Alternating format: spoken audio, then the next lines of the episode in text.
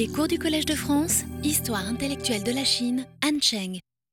Bonjour et euh, bienvenue à tous.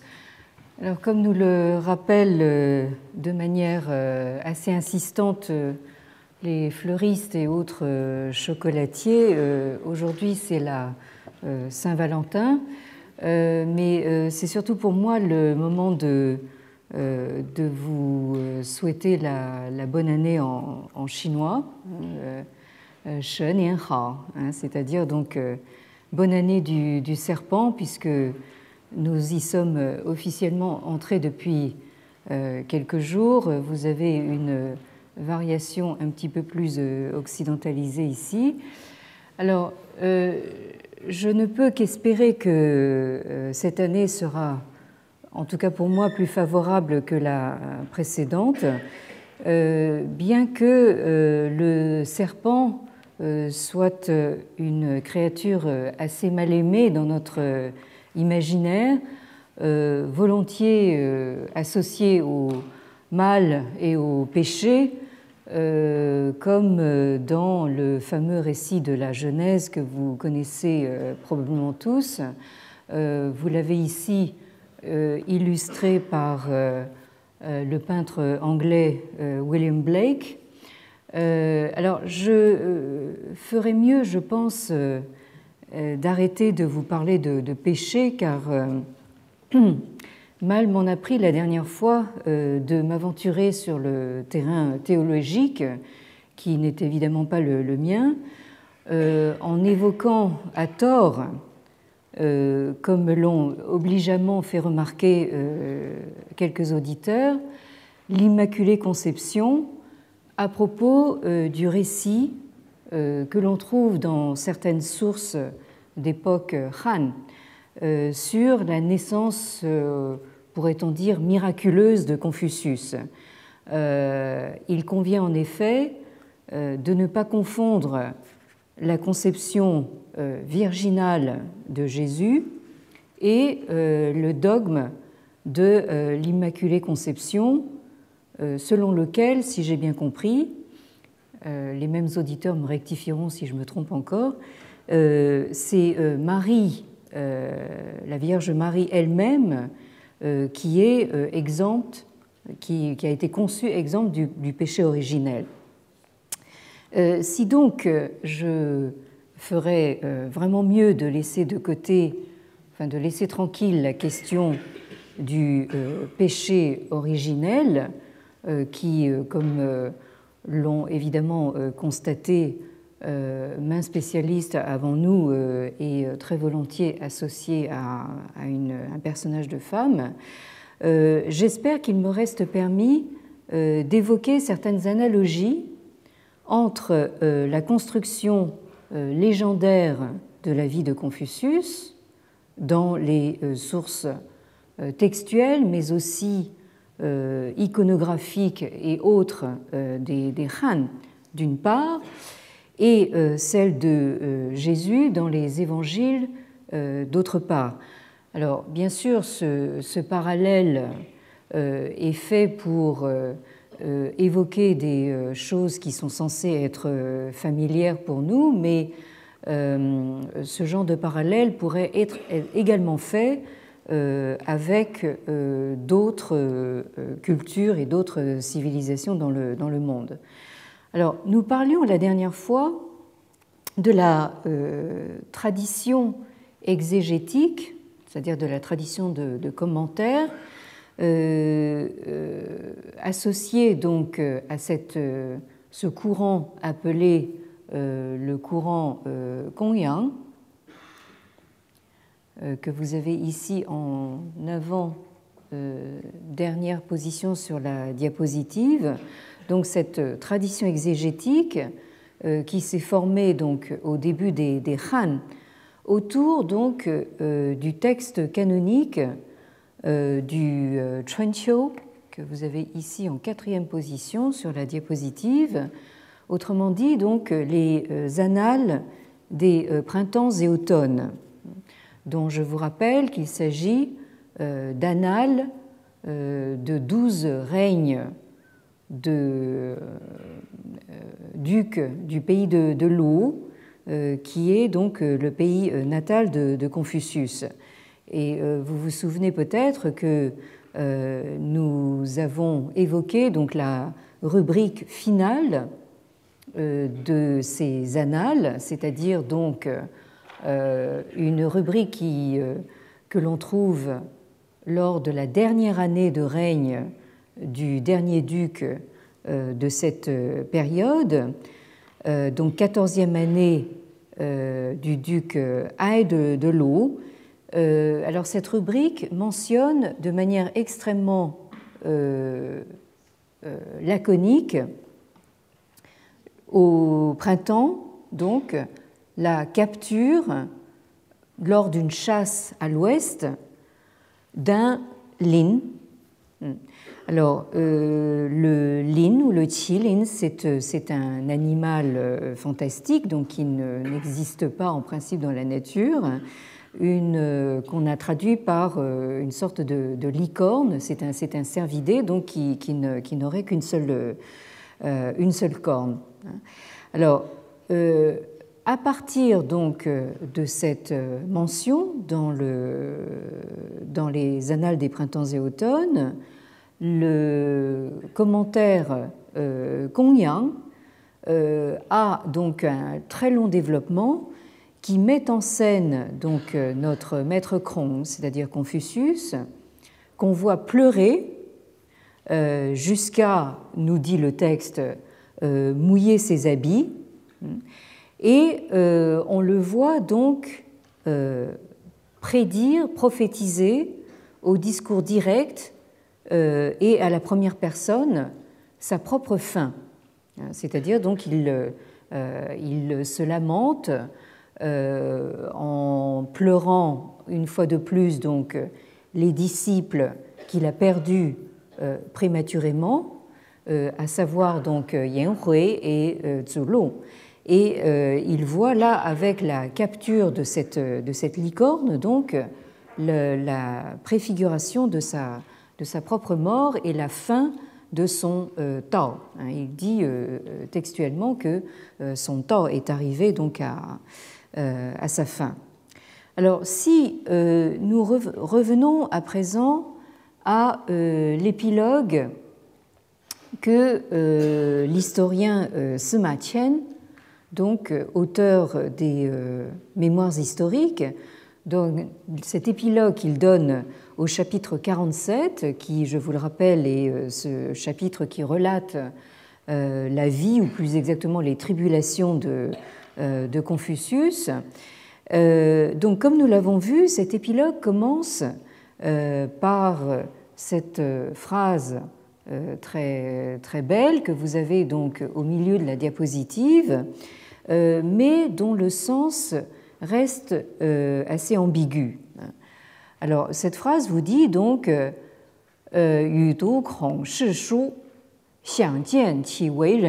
euh, c'est-à-dire donc j'ai lu les écrits euh, du sieur Krong, hein, donc il s'agit de Confucius, et euh, selon moi, donc la, membre, le membre de phrase suivant signifierait j'ai voulu voir, hein, c'est-à-dire voir de mes yeux, quel homme il était, hein, quel genre d'homme il était. Euh, alors, mon interprétation euh, diffère de celle de, Chavannes, qui, lui, traduit pour sa part, pour moi, quand je lisais euh, les écrits du sieur Cron, j'ai cru voir quel homme il fut. Alors, ce qui me fait comprendre la phrase comme je la comprends, c'est le fait que euh, le texte continue en disant Je me suis, c'est toujours ce Mathieu qui parle, je me suis rendu au pays de l'eau, c'est-à-dire donc ce pays natal de Confucius. J'ai contemplé de mes yeux donc la salle du temple euh, funéraire de euh, Zhongni, c'est donc l'appellation de, Confucius. J'ai vu son char, ses vêtements, ses ustensiles rituels, ainsi que tous les maîtres qui, aux époques prescrites, s'exerçaient au rite dans sa demeure, et euh, je suis revenu pénétré de respect et me suis attardé sans pouvoir m'éloigner. Donc c'est le, le, témoignage que porte l'historien Sema Tien sur cette expérience vécue, donc sur les lieux mêmes donc, de la euh, de la naissance de, Confucius et il nous raconte euh, qu'il a voulu se rendre sur place pour voir de ses propres yeux donc euh, tous les on pourrait dire les reliques hein, que l'on a en principe conservées donc de, du, maître. C'est ça qui me fait comprendre donc ce, ce c'est-à-dire par donc j'ai euh, j'ai voulu voir hein, euh, euh, quel homme il était. Et donc le texte de l'épilogue poursuit dans le monde, et ça c'est la partie que nous n'avions pas eu le temps de lire la dernière fois, dans le monde, ils sont légions, ceux qui, depuis les souverains jusqu'aux hommes sages, eurent de leur vivant une gloire qui prit fin après leur mort. Mais euh, Maître Krong, quoique euh, littéralement donc euh, euh c'est-à-dire donc vêtu de toile, hein, c'est-à-dire sous-entendu un homme du, commun, puisqu'il il, il était il portait des vêtements de, toile simple et non de, soie, par exemple, ou de, brocart, hein, comme euh, quelqu'un euh, d'un certain rang euh, le, porterait. Donc cet homme du, commun a malgré tout transmis sa renommée pendant plus de dix générations. Alors, donc, ceux qui se livrent à l'étude, hein, c'est-à-dire donc tous ceux qui justement se réclament de cet héritage de Confucius, le considèrent comme leur chef, ou on pourrait dire dans, une autre, dans un autre contexte, leur saint patron. Euh, et depuis, euh, c'est toujours l'épilogue qui continue, depuis le Fils du ciel, les rois et les seigneurs, euh, tous ceux qui, dans les Zhongguo, alors je traduis par les Zhongguo, c'est-à-dire les pays centraux, les pays du centre. Euh, vous savez que actuellement, euh, Zhongguo, c'est le, le, nom que se donne à elle-même la Chine en chinois. Hein. Quand vous allez en Chine, vous allez euh, à Zhongguo, c'est-à-dire donc le pays du centre ou le pays du milieu, ou certains traduisent même par l'empire du, du, milieu. Mais je pense que dans le contexte euh, en tout cas pré-impérial et même du début de l'Empire, euh, il convient de comprendre Zhongguo comme les pays, hein, les principautés de la plaine euh, centrale, sous-entendu donc du, le bassin moyen donc du, fleuve jaune. Donc tous ceux qui dans les pays centraux dissertent sur les liu-yi, hein, les euh, six arts, euh, j'y reviens tout de suite, se décident et se règlent d'après ce euh, maître. Alors donc, ces six arts, les liu-yi, au début des, des, Han, on peut le comprendre de plusieurs façons. il s'agit là, en fait, d'art ou de, pratique. Alors si on le comprend dans ce sens-là, euh, il s'agit donc euh, des euh, arts ou des pratiques qui sont le propre justement d'un homme accompli. Hein. Et ce sont ces six arts justement que l'on attribue à Confucius, qui était censé donc savoir aussi bien donc tirer à l'arc, hein, mais euh, encore une fois, je le rappelle, dans un contexte euh, ritualiste, hein, encore une fois, il ne, s'agit aucunement d'une discipline olympique, hein, euh, mais d'une pratique rituelle justement de maîtrise de soi qui est encore tout à fait courante au, Japon, par exemple, actuellement. il s'agit donc en fait d'une pratique corporelle, certes, hein, mais qui est censé donc vous donner une droiture morale. Donc il y, a, la pratique du tir à l'arc. Confucius, comme si on en croit le témoignage de, de, Tian, c'est quelqu'un qui savait également conduire le, un char. Hein. c'est également, bien sûr, la, maîtrise euh, de, l'écriture, de la calligraphie, euh, la maîtrise aussi euh, des, textes. Hein. donc, c'est également donc la, maîtrise des, nombres. Enfin, donc toutes ces pratiques, qu'elles soient corporelles ou physiques ou, d'ordre intellectuel ou culturel, ces six, arts sont le propre donc de l'homme accompli. Mais euh, au début des, des, Han, euh, ce qu'on entend quelquefois par les euh, lioi, c'est-à-dire ces, ces six arts, sont en fait essentiellement donc la maîtrise désigne la maîtrise donc de, six corpus textuels qu'on assimile justement en fait aux classiques confucéens. Euh, puisque euh, j'ai eu déjà l'occasion de, vous parler de ces, corpus textuels canonisés donc au, début des Han, canonisés dans la mesure où ils sont précisément associés donc à la figure de Confucius. Vous avez par exemple donc le, en premier lieu le corpus des, des, odes ou des, ou des poésies, donc un corpus poétique. Vous avez le corpus des, documents, des, choux, euh, qui sont censés rapporter donc euh, euh, des, des témoignages historiques. Vous avez bien sûr donc les corpus rituels, à commencer par le Liji et le traité des, des, rites.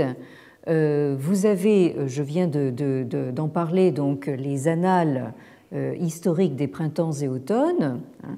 Et puis, euh, vous avez, alors là, un corpus dont l'association avec Confucius est beaucoup plus, encore plus contestable, euh, le fameux donc corpus des mutations, le, livre des, mutations, donc le, le Yi Jing, qui donc est essentiellement donc un traité divinatoire et, cosmologique. Hein. Et quand on parle justement des six euh, corpus canonique, on y inclut euh, également un corpus qui euh, était vraisemblablement déjà, comment dire, avait déjà disparu donc sous les Han, à savoir le corpus de la musique, hein, de la musique rituelle qui s'associe très souvent donc au corpus des rites. Hein. Alors donc l'épilogue hein, se termine sur cette phrase euh, enfin en tout cas le, passage qui nous intéresse, c'est là ce qu'on peut appeler donc la euh, parfaite sainteté. Hein. Euh, c'est ainsi que je traduis donc Zhisheng. Hein. Donc Confucius est qualifié justement d'un, de, saint ou de sage ultime, suprême. Hein. Donc on assiste ici à la glorification de, Confucius et à son accession au titre donc de, plus grand sage euh, ou de plus grand saint de tous les temps. Alors, ce qui me fait euh, traduire euh, ce terme de sheng que vous avez ici, vers le bas de la diapositive, nous l'avons vu il y a trois ans, c'est précisément ce terme qui a été traduit par les jésuites italiens donc, euh, qui ont euh, suivi le fameux Matteo Ricci dont on a célébré donc, justement on, a, on, lui a rendu hommage il y a, il y a, deux ans. Donc, ces jésuites italiens donc, ont traduit ce terme chinois de, de, Sheng par santo, hein, c'est-à-dire saint, qui était un terme en principe réservé euh, aux disciples de, Jésus et euh, au père de l'Église, dans le contexte donc euh, catholique des, jésuites. Alors que Confucius, lui, aurait dû se contenter du titre de sapientissimo, c'est-à-dire donc de très docte, qui c'est un terme qui était réservé à ceux que l'on appelait, les jésuites en particulier au XVIIe siècle, les philosophes ethniques, hein, c'est-à-dire donc les philosophes grecs et latins, que donc les jésuites ont appliqué également donc à euh, Confucius et ceux qu'ils appelaient donc les philosophes euh, chinois. Donc ce choix euh, terminologique de santo ou de saint appliqué à Confucius, comme vous pouvez l'imaginer, a été l'un des motifs récurrents de la fameuse querelle des rites dans les années 1700 et c'est encore un terme euh, qui aujourd'hui euh, est euh, sujet à polémique. nombreux ont été ceux qui m'ont reproché justement le, choix de ce terme saint avec un S majuscule pour traduire ce terme de, de. Alors, je dois dire que en ce qui me concerne, le choix de ce, de ce terme euh, m'a été euh, en quelque sorte imposé par le fait que euh, traduire par sage, ça pose un problème parce que ce terme de, sage traduit déjà un autre terme chinois hein, qui est le terme xian hein, et qui veut dire justement quelqu'un plein de, de, sagesse. Alors donc, on est euh, confronté justement à une difficulté euh, de traduction, puisque si on parle de sage dans les deux cas, ça, brouille un petit peu le, tableau dans la mesure où en chinois, il y a une très nette distinction et même en fait de, gradation entre xian, euh, donc le sage, et le sheng, c'est-à-dire donc celui qui est encore au-dessus et qu'on est bien obligé de euh, traduire d'une manière ou d'une autre. Donc euh, euh, c'est ça qui a justifié donc mon, choix. Alors, cette sanctification, on pourrait dire, de Confucius, va de pair dans le contexte impérial chinois avec une véritable carrière politique qui ira de promotion en promotion à travers donc toute l'histoire impériale. Alors je vous rappelle euh, rapidement donc le, si j'ose dire, le curriculum vitae de, Confucius au plan politique. Donc euh, sous les Han, donc en l'an 1 euh, de l'ère chrétienne, notre Confucius est promu au rang de duc, c'est-à-dire donc il porte le, euh, le, un titre nobiliaire. Hein. Euh, et ensuite, il est euh, au 8e siècle, en 739, donc promu au rang de roi. Hein. C'est-à-dire, donc, il passe de, si on prend la terminologie chinoise, du titre de Kong-duc au rang de Wang, de, roi. ensuite, quelques siècles plus tard, au 11e siècle, il est rétrogradé euh, au titre de duc, euh, et puis ensuite propulsé euh, au rang suprême d'empereur, carrément, donc au siècle suivant, hein, donc au XIIe siècle. Hein. Mais en 1530, alors là c'est amusant parce que c'est précisément l'année de, de, création du collège royal, hein, c'est-à-dire de l'actuel collège de France. Donc en 1530, euh, notre Confucius est dépouillé donc de tous ses titres politiques et, euh, si j'ose dire, réintègre euh, la vie civile sous l'étiquette de que vous avez ici, donc en bas de la diapositive, donc hein, c'est-à-dire donc de sage ou enfin de saint suprême et Xianshi donc maître de euh, toutes, euh, toutes, les générations euh, précédentes.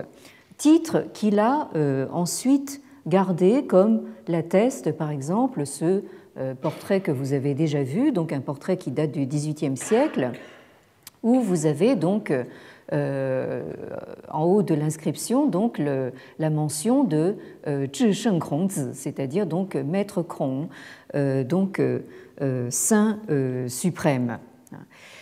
Mais, euh, et euh, c'est évidemment tout le paradoxe du Confucius des mémoires historiques, c'est qu'à côté de tout ce processus de glorification officielle que nous voyons au demeurant se reproduire dans la Chine d'aujourd'hui, avec le phénomène du retour de Confucius euh, d'où nous sommes partis euh, il y a euh, cinq ans maintenant, où on a tendance justement à remettre Confucius sur son piédestal, on a tendance à le re-statufier et le re-sanctifier. Hein.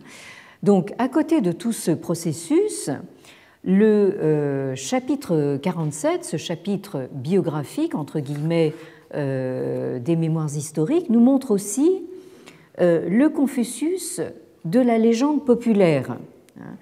Euh, autrement dit, euh, le Confucius d'une légende qu'il a véritablement propulsé au premier rang de, de ce qu'on appelait justement les Zhuzi, c'est-à-dire de tous les maîtres à penser de l'Antiquité.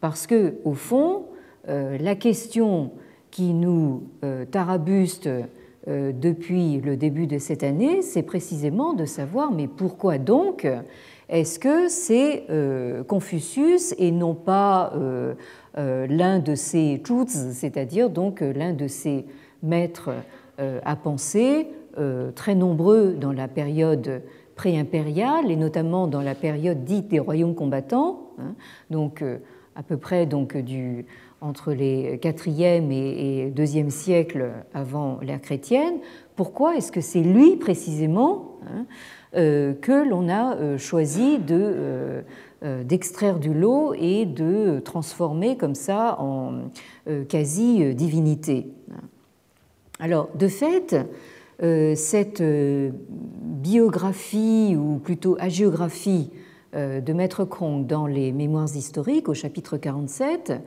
se présente comme une succession de, euh, on pourrait dire, de vignettes, hein, euh, ou, euh, pour employer un mot plus savant que, nous avons déjà utilisé ici, une succession de péricopes. Hein, et j'en profite pour saluer ici et remercier l'auditeur qui m'a signalé donc une photo qu'il a prise lui-même d'une euh, liasse euh, de lattes reliée par les anneaux d'un classeur, hein, photo qui a été prise donc dans une exposition qui a cours actuellement donc à l'Institut du monde arabe, tout près d'ici, et je vous signale qu'elle a lieu jusqu'en avril, donc vous avez encore le temps d'aller voir.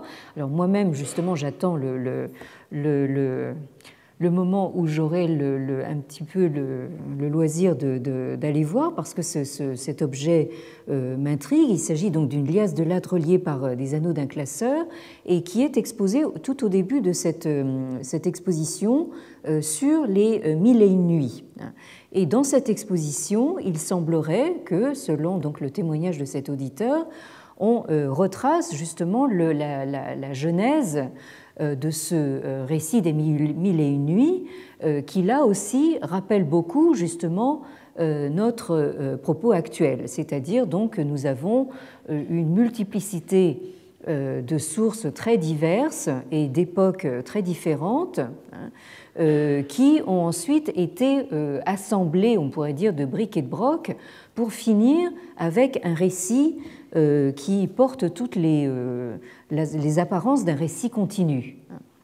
Alors donc, euh, encore une fois, j'essaye de, vous montrer que justement, en fait, la genèse euh, de cette biographie de, Confucius n'est évidemment pas une exclusivité chinoise. Hein. Vous la retrouvez, euh, euh, on a beaucoup parlé des parallèles avec les, évangiles, mais vous, comme vous le montre cette exposition, on le retrouve dans pas mal d'autres civilisations.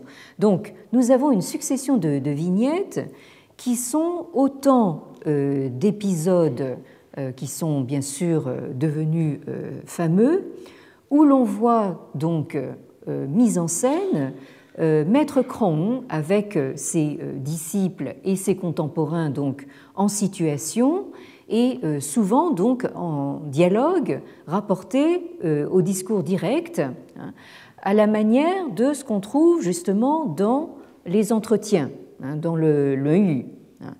Euh, à cette différence près, et là nous allons bientôt voir un, exemple, à cette différence près que les entretiens, le LOU, euh, se présentent de manière beaucoup plus euh, fragmentaire, hein, puisque les entretiens ne rapportent le plus souvent que les propos du, maître, isolés de tout contexte, et le plus souvent sans les réponses des interlocuteurs. Hein.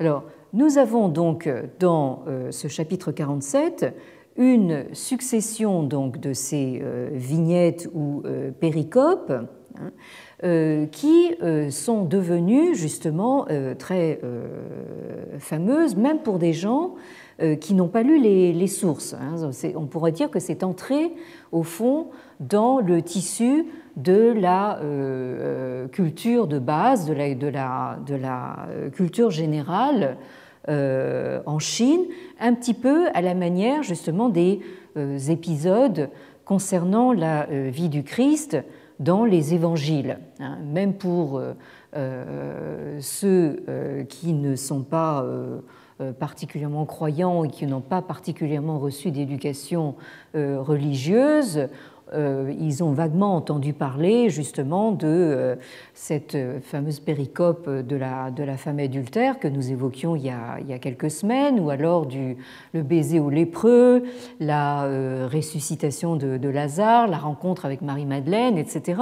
Donc vous avez un petit peu le même type justement de péricope dans cette biographie de, de Confucius. Alors dans les deux cas, euh, donc en l'occurrence celui de Confucius et celui de Jésus, euh, ces anecdotes euh, sont popularisées par toutes sortes de moyens et sur toutes sortes de supports, c'est-à-dire ça peut être des recueils de littérature populaire, des dictons, hein, vous avez beaucoup de phrases ou de membres de phrases qui sont extraites des entretiens hein, du l'œil et qui sont devenus des expressions euh, consacrés, hein, euh, le plus souvent donc euh, à quatre caractères, ces expressions qu'on appelle en chinois, donc vous l'avez au bas de la diapositive, des chengyu, hein, c'est-à-dire donc des propos tout faits. Hein, et qui correspondent probablement à ce qu'on appelle communément les, fameux proverbes chinois. Euh, ces, proverbbes chinois, euh, bon, qui n'ont en général pas grand-chose de, chinois, et qu'on, pire encore, qu'on, associe aussi le plus souvent à Confucius. Hein. Donc on, fait dire au pauvre Confucius beaucoup de choses qu'il n'aurait jamais même imaginé de, pouvoir dire. Hein. Donc ces Chengyu qui nous viennent justement du texte des, entretiens du on, en a même fait des, recueils. Hein. Vous avez ici un, recueil justement de ces expressions euh, le plus souvent à quatre caractères, mais vous retrouvez également tout ce folklore hein, euh, sur des euh, supports qui ne sont pas forcément des supports textuels et encore moins des supports écrits, mais ça peut être donc des supports iconographiques, hein, c'est-à-dire donc sous forme d'images. Euh, ou euh, euh, des, comment des, sculptures ou, des, des, monuments, hein, comme nous le, verrons un peu plus tard. Alors, pour l'instant, nous restons dans les textes et j'aurais voulu justement vous donner un exemple de la façon dont s'articulent donc les comment dire, les euh, phrases du l'EU des entretiens avec euh, la biographie, entre guillemets, euh, que l'on trouve dans les mémoires historiques. Alors, parmi les péricopes, hein, parmi les, vignettes les plus connues, hein, qui sont associées donc au personnage de, Confucius, c'est donc, il y a le, récit de ces tribulations hein, à travers les différentes principautés, hein, après donc son échec dans son propre pays de loup, dans son pays natal. Hein. Dans ce chapitre 47, on voit Confucius donc quitter euh, vers l'âge de 50 ans euh, son, pays natal, où il a essayé de servir son prince de, la meilleure euh, façon possible, mais il désespère au moment où son prince choisit de comment dire euh, euh, d'inviter des danseuses plutôt que de euh, s'atteler donc à l'austère tâche de, gouverner. Hein. Donc Confucius, soi-disant dégoûté, donc quitte son pays natal et se lance donc sur les routes à travers donc d'autres principautés de, la Chine de l'époque pour essayer de euh, vendre ses conseils en quelque sorte donc euh, à, d'autres princes. Et il y a cet épisode euh, très fameux qui est resté donc dans, dans, l'imaginaire populaire, c'est ce qui lui arrive donc entre le pays de Chen et le pays de Tsai. Cet épisode, cette, cette péricope ou cette vignette euh, est évoqué par la, formule Chen Cai hein, c'est-à-dire ce qui s'est passé euh, entre. Hein, euh, là, le, le Tien, vous avez donc là, juste bon petit Petite parenthèse sur la, sur la graphie de ce caractère, vous avez donc le, le, soleil, le graphème du soleil qui apparaît entre les deux battants de la porte. Hein, donc là, là c'est, euh, euh, vous avez dans la graphie euh, justement cette évocation de quelque chose qui est entre, entre deux, dans l'entre-deux. Bon. Alors donc, ce qui se passe donc entre le pays de Chan et le pays de Tsai. Hein. Et voici ce que nous dit donc ce passage donc euh, au, chapitre 15, euh, section 2 donc, du Yu. Alors, Zai Chen, Jue Liang, c'est-à-dire donc Confucius et ses compagnons donc se trouvent à Chen, donc au pays de Chen, et Jue Liang, c'est-à-dire il se trouve à court de vivre. Hein, Dieu, Liang, c'est-à-dire, donc, euh, voilà, il y euh, Dieu, c'est-à-dire euh, euh, les, les euh, Liang, le, ce qu'il y a à manger, se, littéralement, s'interrompt, il n'y en a plus. Hein. Bon. Donc là, en fait, ils, ils sont à court de, de, vivre et donc ils n'ont plus rien à manger. Phrase suivante, Bing, donc là, vous voyez, déjà, même pour ceux d'entre vous euh, qui sont peut-être euh, d'un certain nombre, je le suppose, qui ne lisent pas le chinois, euh, je tiens absolument à vous montrer donc le texte original pour que vous voyez un petit peu d'abord comment s'articule le texte et d'autre part sa concision. Hein. ce que je traduis en français est obligé justement de, recourir à des, à des périphrases. Alors, c'est-à-dire ceux qui le suivent, hein, euh, ses compagnons et ses disciples, euh, ping, donc sont euh, malades, tombent malades, hein, et à tel point que xing, c'est-à-dire aucun d'entre eux hein, n'est capable, non, xing, c'est-à-dire de se lever, de se mettre debout. Bon, ils sont, tellement, tellement faibles que, que bon, ils ils sont tous euh, complètement sur le flanc. Bon, alors la phrase suivante, Zilu, hmm, Yun Jian Yue. Hmm, euh, Zilu, c'est l'un des disciples. Alors, Zilu, si je, je, tiens absolument à filer donc le, parallèle avec, avec les, les évangiles, c'est un peu Simon-Pierre hein, pour, pour la figure du Christ. Zelu, c'est l'un des disciples les, les, euh, les, plus proches, mais c'est le, comment dire, le fier à bras. Hein, euh, disons, Zelu, c'est un, c'est avant tout un, militaire. Il a toujours, euh, il est toujours armé. Hein, ça, lui vaut d'ailleurs de, mourir de façon assez violente.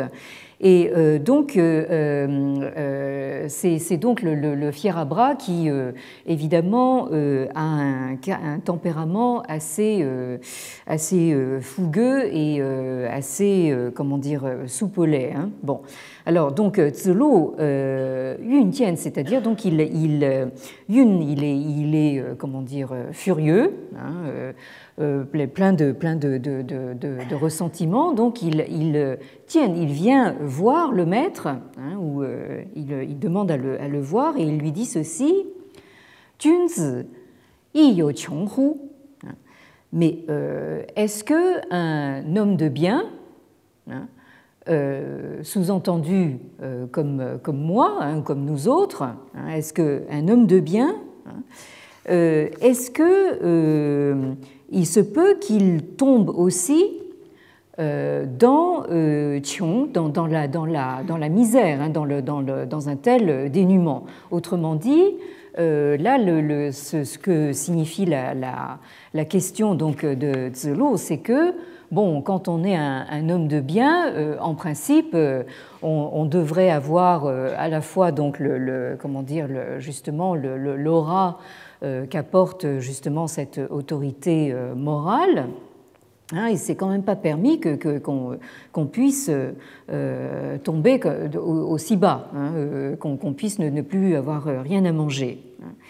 Et le maître lui répond, Ziyue, hein, là vous, retrouvez cette fameuse formule canonique, Junzi gu qiong, xiao qiong, si lan C'est-à-dire donc le, le, le l'homme de bien, hein, euh, devrait être donc euh, euh c'est-à-dire littéralement euh endurant, hein, même quand il est dans le dénuement complet, hein, même quand il est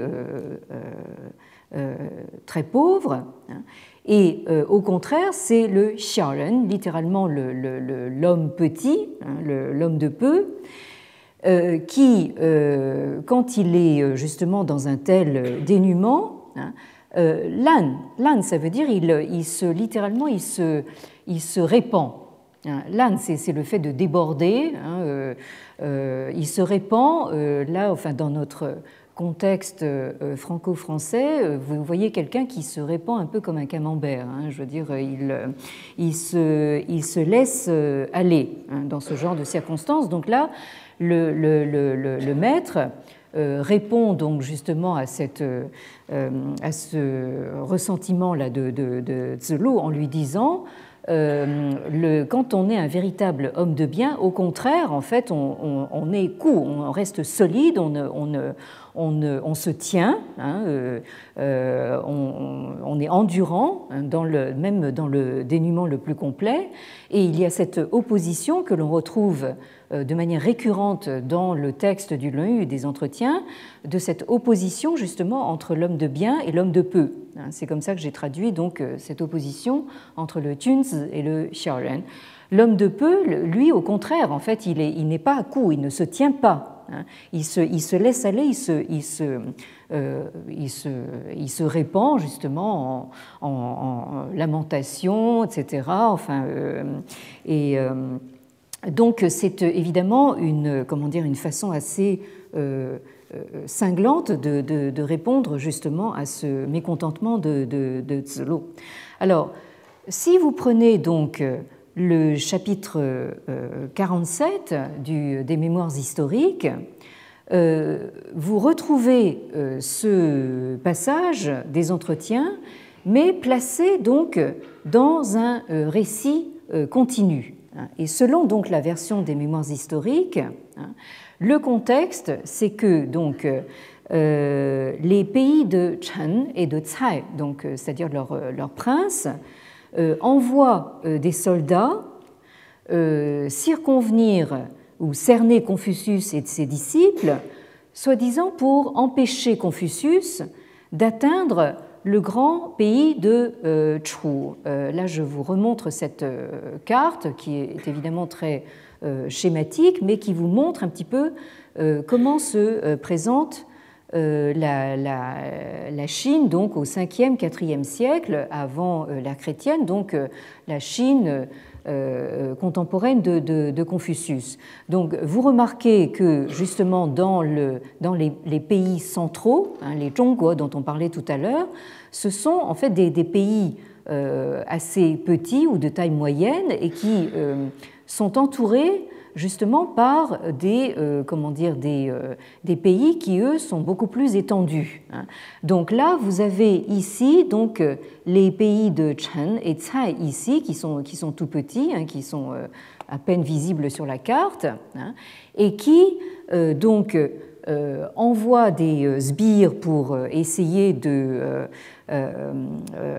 retenir Confucius euh, qui lui, en fait, euh, euh, allait proposer ses, conseils donc au grand pays de Chu que vous avez donc ici au, sud. Donc, ce que ces petits pays craignent, c'est que si Confucius se met au service d'un grand royaume comme, comme Chu va devenir une puissance hégémonique et, les écraser eux en tant que petit pays.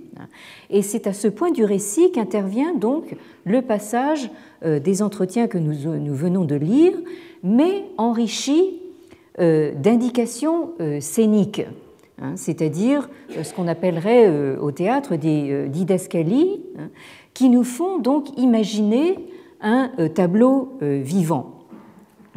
Donc, euh, vous voyez la situation, donc euh, euh, la bande de Confucius, si j'ose dire, se, trouve coincée donc entre ces pays de Chan et de Tsai. Et le récit donc des mémoires historiques reprend donc cette idée. Donc il se trouve à court de vivre. Hein, euh, donc ceux qui suivent Confucius tombent malades et donc pas un n'est capable de se lever. Là pour l'instant on, a, on, a le, on retrouve le, texte des, entretiens. Euh, mais on, arrive à ce moment-là donc une indication hein, qu'on ne trouve pas donc dans le, texte des entretiens. On nous dit pendant ce temps-là, hein, Maître Cron continue à euh, parler et à euh, réciter donc euh, des euh, poèmes et à jouer donc de son, de son luth hein, et à chanter même, hein, tout, en, tout en jouant du, du, du luth, sans se laisser abattre. Alors, donc là, vous voyez, vous, commencez à imaginer un petit peu la scène, c'est-à-dire que vous avez tous ces disciples qui sont complètement sur le flanc, et euh, Confucius, qui pendant ce temps-là euh, continue donc à, euh, comment dire, poursuit ses activités habituelles, c'est-à-dire donc à parler, réciter des poèmes, jouer de la musique, chanter, etc., comme si de rien n'était. Hein. Bon. Euh, alors, et c'est ensuite qu'on retrouve le, texte des entretiens où on voit Tzelo arriver, donc absolument furieux, hein, euh, euh, devant le maître et pour lui dire donc, hein, est-ce que, est -ce que vous trouvez que, c'est normal hein, que, des, gens des hommes de bien comme nous se, se, retrouvent dans une situation pareille? Et là, on retrouve également donc la réponse du, du maître. Hein. Mais tout de suite après, donc, euh, les mémoires historiques nous indiquent, il y a là aussi une indication scénique, que enfin, la, figure de Zulu change de couleur. Hein. On peut supposer que soit il devient vert, soit il devient rouge, enfin en tout cas, il, il, il euh, la leçon du, du, du, maître le, fait euh, changer, de, changer de, de, couleur de visage. Hein. Et ensuite, donc, le, dialogue euh, se poursuit de manière très intéressante, mais je n'ai pas le temps de, poursuivre, euh, avec deux autres disciples. Hein.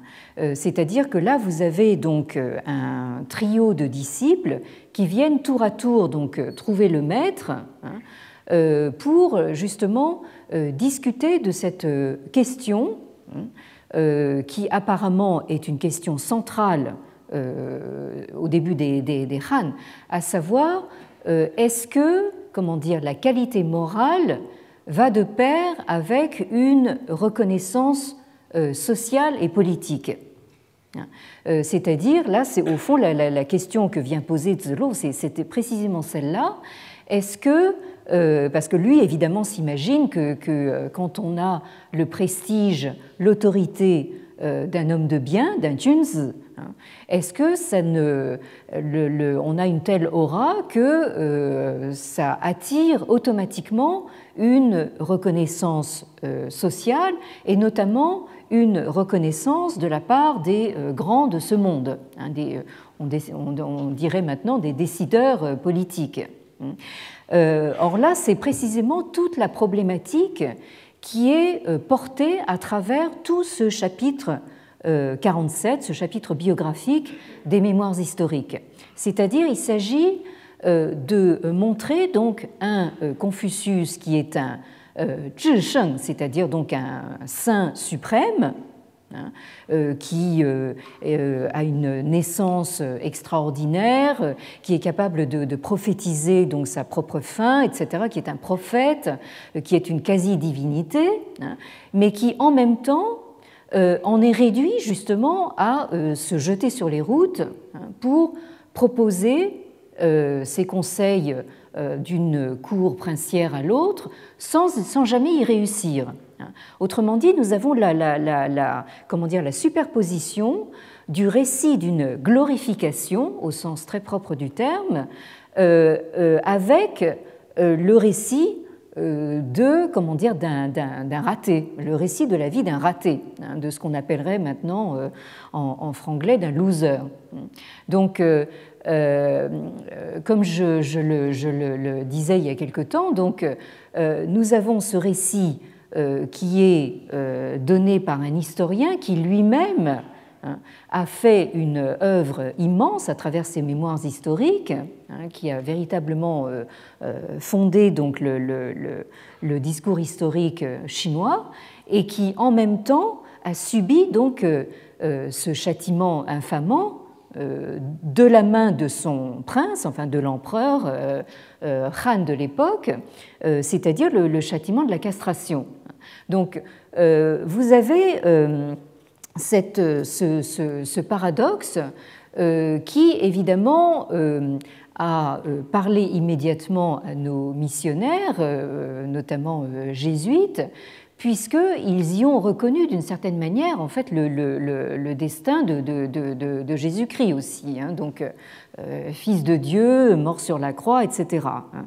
Alors, euh, ce euh, récit donc de euh, comment dire de, de, ces, ce, passage critique de Confucius entre Chen et Tsai. C'est donc, comme je disais tout à l'heure, en fait, des, l'un des plus fameux et des plus cités enfin, fréquemment enfin, dans, le, dans la littérature pré-impériale et dans la littérature d'époque Han, puisqu'on la trouve dans au moins une douzaine de sources textuelles différentes et euh, dans des euh, versions différentes dont sont tirées également des euh, leçons extrêmement différentes. On en trouve par exemple une version dans le euh, hein, le, donc le, le, corpus textuel associé à maître Mo, euh, qui est euh, censé être un, dissident, voire un opposant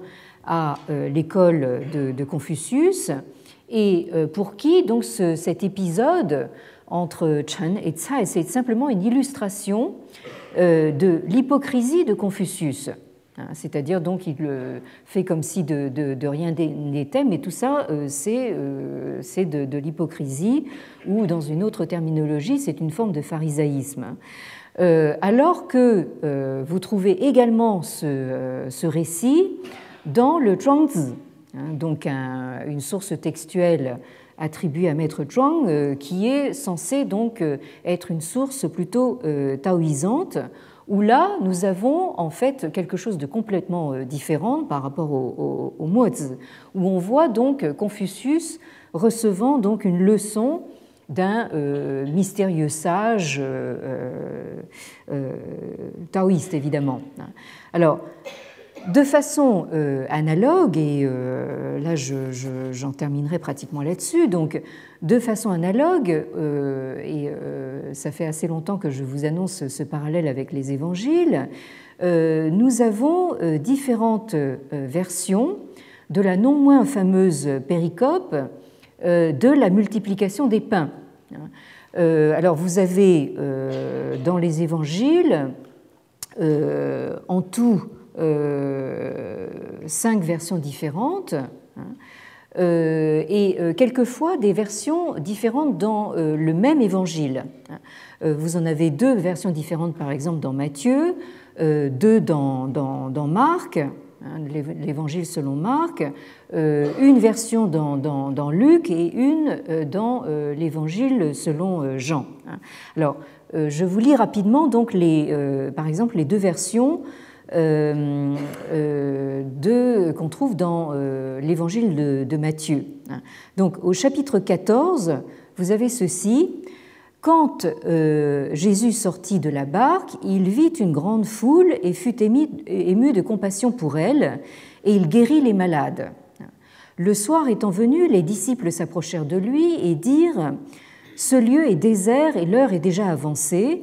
Renvoie la foule afin qu'elle aille dans les villages pour s'acheter des vivres. Bon, le, enfin, le, parallèle est appelé par, justement par cette question de, on, manque de vivres. Hein. Bon. Euh, Jésus leur répondit Ils n'ont pas besoin de s'en aller, donnez-leur vous-même à manger. Mais ils lui dirent Nous n'avons ici que cinq pains et deux poissons. Et il dit Apportez-les-moi.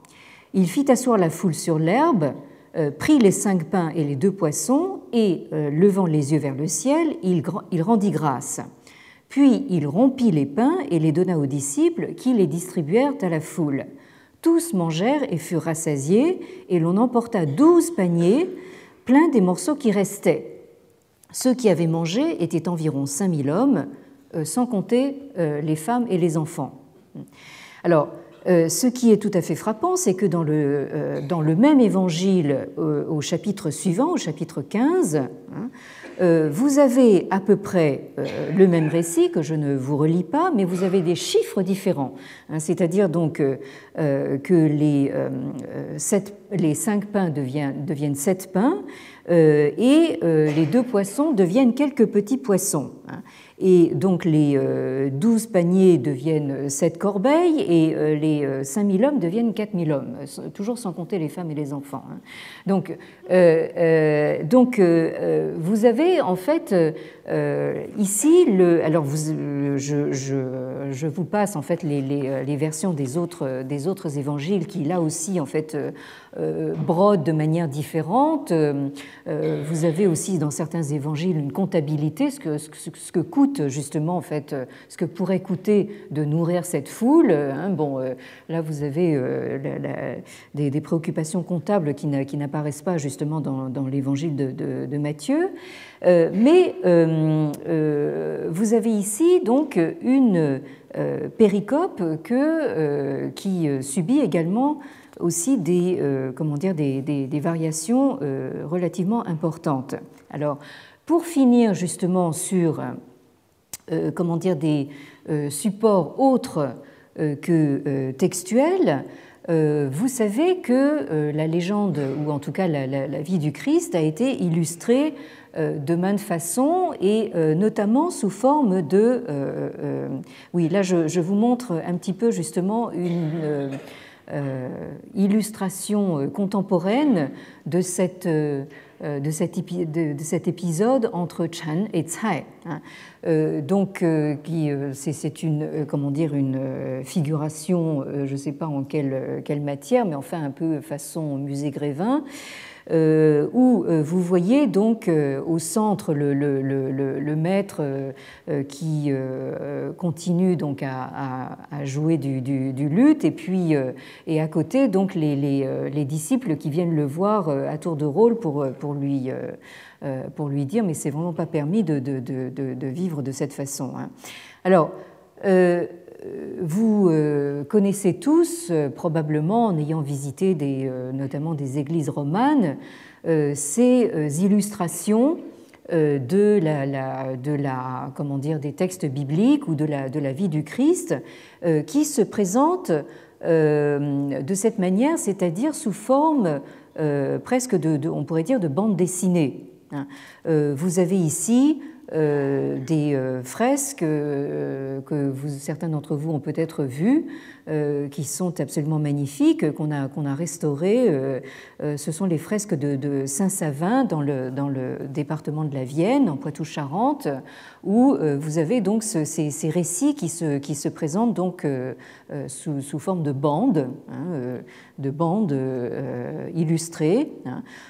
ici, vous avez donc euh, dans le détail donc euh, une illustration de, euh, Dieu ou plutôt Jésus-Christ parlant à enfin Dieu ici enfin mais, sous, sous, les traits de Jésus-Christ parlant à Abraham et ce qui est tout à fait frappant c'est que vous retrouvez le même phénomène donc dans la Chine des, des Han. Hein. Ici vous avez des bas-reliefs que euh, vous trouvez dans un euh, sanctuaire euh, des, Han postérieurs, donc datant du deuxième siècle de l'ère chrétienne, où vous avez également en fait des épisodes de l'histoire mythique chinoise. En haut, vous avez en quelque sorte l'organigramme des sages mythiques de, l'Antiquité, hein, et en dessous, vous avez donc des, comment dire, des des vignettes hein, euh, qui évoquent enfin des euh, chapitres fameux de l'histoire chinoise et en particulier vous avez toute une série de vignettes qui concernent donc la vie de Confucius. Hein. Donc, et qui se présentent exactement donc, comme ces fresques de Saint-Savin sous forme de bandes. Hein. Donc là, je, dois dire que je choisis d'arrêter mon, cours de cette année justement sur ces euh, euh, sur ces euh, illustrations que j'aime beaucoup parce que j'aime beaucoup cette, iconographie des, des. Vous avez cette figuration des, chevaux et, des chars qui est tout à fait tout à fait magnifique. Là, vous avez un, détail justement d'une de ces, vignettes sur lesquelles donc nous reviendrons au mois de décembre, au moment où nous reprendrons euh, justement notre euh, propos, euh, puisque cette année, nous avons évidemment connu une année un petit peu chahutée par, les événements que vous connaissez peut-être. Et nous sommes obligés maintenant de nous arrêter justement sur ce personnage de Confucius qui, avec euh, entre ce récit de naissance miraculeuse, ces signes physiques euh, marqueurs d'un être surnaturel et cette mort euh, annoncée par l'apparition d'une licorne, hein, nous avons ici une image d'un Confucius qui est assez éloignée de l'image du Philosophus Sinarum, du philosophe des Chinois, donné par les jésuites. Hein. Cette image si conforme euh, au euh, rationalisme européen de la Renaissance puis des, euh, Lumières, cette image donc qui a été présentée aux élites européennes donc des XVIIe, XVIIIe siècles, image dont nous avons largement hérité au point de vouloir faire des entretiens de Confucius un livre représentatif de la philosophie chinoise et même au, point de, voir dans le, les entretiens le, le, premier livre euh, de l'histoire euh, de la philosophie chinoise. Alors, euh, nous verrons donc en décembre, en reprenant donc, que dans le sillage des jésuites, on a voulu voir dans certains termes récurrents des entretiens de Confucius l'équivalent donc de euh, concepts ou du moins de, notions clés euh, d'une doctrine éthique, hein, euh, à commencer justement par cette fameuse notion de Ren, hein, qui est censée donc fonder l'humanisme confucéen. Donc la, question centrale que nous nous poserons en reprenant en décembre prochain, ce sera précisément de euh, nous demander ce qu'il faut entendre par euh, l'humanisme confucéen. Alors, entre-temps, nous aurons l'occasion de nous retrouver, en tout cas pour certains d'entre vous peut-être, dès la semaine prochaine, dès jeudi prochain, autour d'une conférence invitée du professeur Miura Nobutaka du, de l'université Chuo de Tokyo, qui jeudi prochain, donc le, 21 et le jeudi suivant le 28, euh, ici à la même heure, enfin pas, pas, dans le même amphithéâtre dans la salle 2, mais ici à, Marcelin Berthelot à 11h, qui nous parlera donc de deux euh, figures importantes euh, de, de, la scène intellectuelle du Japon moderne et qui sont en plus des francophiles, à savoir donc Nakae Chomin et Kato Shuichi.